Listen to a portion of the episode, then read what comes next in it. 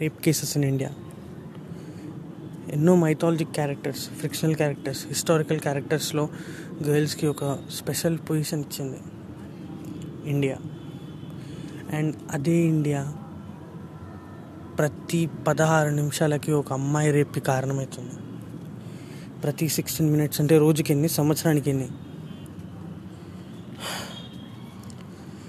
NCRB అనే సంస్థ వాళ్ళ రికార్డింగ్స్ ప్రకారం more than three thousand cases per year three thousand అమ్మాయిల రేపు. ఒకసారి ఆలోచిస్తే అర్థమవుతుంది. అప్రాక్సిమేట్లీ రోజుకి ఎయిటీ ఎయిట్ కేసెస్ ఈ స్టాట్స్ ప్రకారం సంవత్సరానికి మినిమం వంద మంది కల్ప్రిట్స్ అయినా పనిష్ కావాలి. కనీసం జైల్లోనే పెట్టుండాలి. ఇట్లా తప్పించుకుంటారు ఏదని మాట్లాడితే ఇప్పుడు ఇది పెద్ద టాపిక్ అయిపోతుంది. కానీ అట్లీస్ట్ ఇరవై ముప్పై మంది కూడా వాళ్ళు మనిషి అవుతలేరు దానికి రీజన్స్ ఎన్నో ఉంటాయి. అది పక్కన పెడితే ఇండియా గర్వించదగ్గి ఒక క్యాపిటల్ ఢిల్లీ మనకి. అక్కడే లాస్ట్ ఇయర్లో one thousand two hundred and fifty three rape cases జరిగినాయి I repeated one thousand two hundred and fifty three rape cases. మనం ఎప్పుడో జరిగిన నిర్భయ కేసు గురించి ఇప్పటికీ మాట్లాడుకుంటాం. అలాంటి నిర్భయాలు రోజుకి పది మంది ఉంటారు. సోషల్ మీడియాకి దొరకకుండా సూసైడ్ అటెంప్ట్లకు పోతుంటారు. న్యూస్ ఛానళ్ళ విలువరు బయటపడరు వైరల్ కారు. అసలు అసలు ఈ ఈ ప్రాబ్లం ఎందుకు వస్తాయని మాట్లాడుకుంటే ఈ పాయింట్ రేప్ కేసెస్ నుండి ఫ్యామిలీ సిస్టమ్ ఇండియాలో ఉన్న ఫ్యామిలీ సిస్టమ్ పేరెంటల్ థింకింగ్ దగ్గరికి పోతుంది.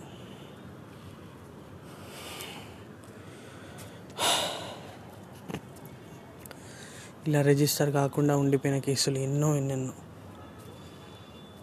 మన చుట్టూనే చూస్తుంటాం కానీ అవి ఎప్పటికీ బయటికి పడవు. రోజుకి ఎనభై ఎనిమిది రేప్ కేసులు అంటే ఒక న్యూస్ పేపర్ మొత్తం నిండిపోతుంది. అయినా మనకి తెలిసింది ఏంది ఒక్క సంవత్సరంలో ఎన్ని కేసులు తెలుసు మనకి రేప్ కేసెస్? మహా అంటే పది.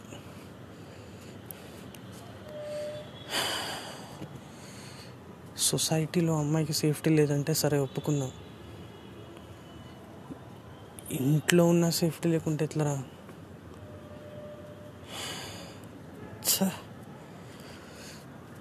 ఈ పరిస్థితి ఇట్లనే ఉంటే ఇంకో పదేళ్ళ తర్వాత ఆడపిల్లని కనాలంటే భయం వేస్తుంది ఎవడు ఇక్కడ ఏం చేస్తాడో అన్న భయం వేస్తుంది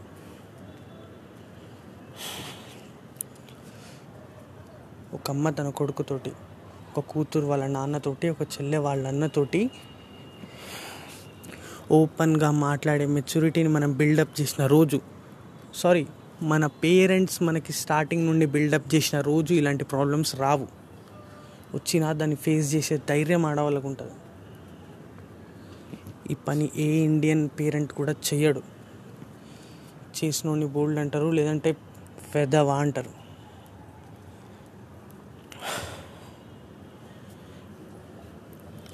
ఈ నాకు ఒక విషయం చాలా అనీజీగా అనిపిస్తుంది అర్థం కాదు. ఇండియాలో క్యాండిల్ ర్యాలీలు డిబేట్లు స్టేటస్లు వైరల్ స్ట్రైక్లు ధర్నాలు ఇవన్నీ చేయకపోతే ఒక అమ్మాయికి న్యాయం జరగదా? కరెక్టే కొన్ని కోట్ల మంది ఉన్న కోట్ల మంది జనాభా ఉన్న దేశంలో ఏదైనా ఒక దగ్గర ఒక ఇన్సిడెంట్ అయిందంటే అది పెద్ద ఎత్తులో రీచ్ కానీ టైం పడుతుంది. అంతేగాని మనం జస్టిస్ కోసం ఇవన్నీ చేస్తేనే అవుతుందా? ఎవరికైనా ఇలా ఏదైనా ఇన్సిడెంట్ అయినప్పుడు ఎవరేది చేయకుండా చూడండి. దాని రీజన్ తెలుస్తుంది. చేయరు ఎవడు పట్టించుకోడు. ఎందుకంటే పబ్లిక్ ఇంట్రెస్ట్ వల్ల చేస్తున్నారు కానీ వీడిని పని చేయాలన్నంత లేదు వానికి. అది వైరల్ అయ్యేదాకా నీ పక్క స్ట్రీట్లో ఏమవుతుందో నీకు తెలియదు ఇప్పుడు ఈ బాడ్కాస్ట్ని ఎంతమంది వింటున్నారో నాకు తెలియదు ఈవెన్ ఒక్కడైనా సరే వెరీ హ్యాపీ. ఇది నీ థాట్ని కొంచెమైనా మారుస్తే బాగుండు. కొంచెమైనా.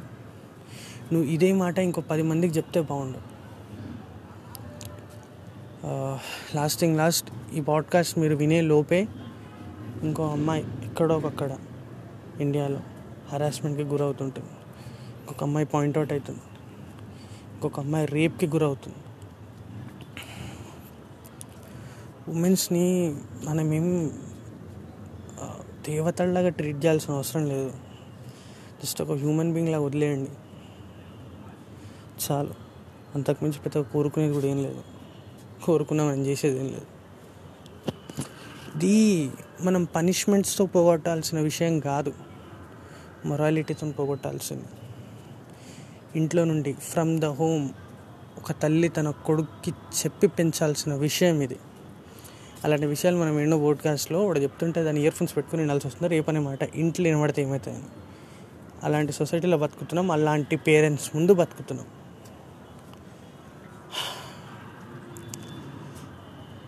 ఇప్పుడు ఈ పాడ్కాస్ట్ వినే వాళ్ళలో ఒక్కడైనా సరే ఒక్క అమ్మాయి అయినా సరే వాళ్ళ పేరెంట్స్తో ఈ విషయాలు షేర్ చేసుకుంటే నాకు చాలదు నీకు వ్యూస్ రాకపోయినా ఆర్ లిజన్స్ ప్లేస్ రాకపోయినా నాకు ఏం కాదు.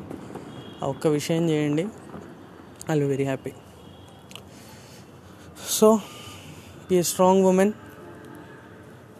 boy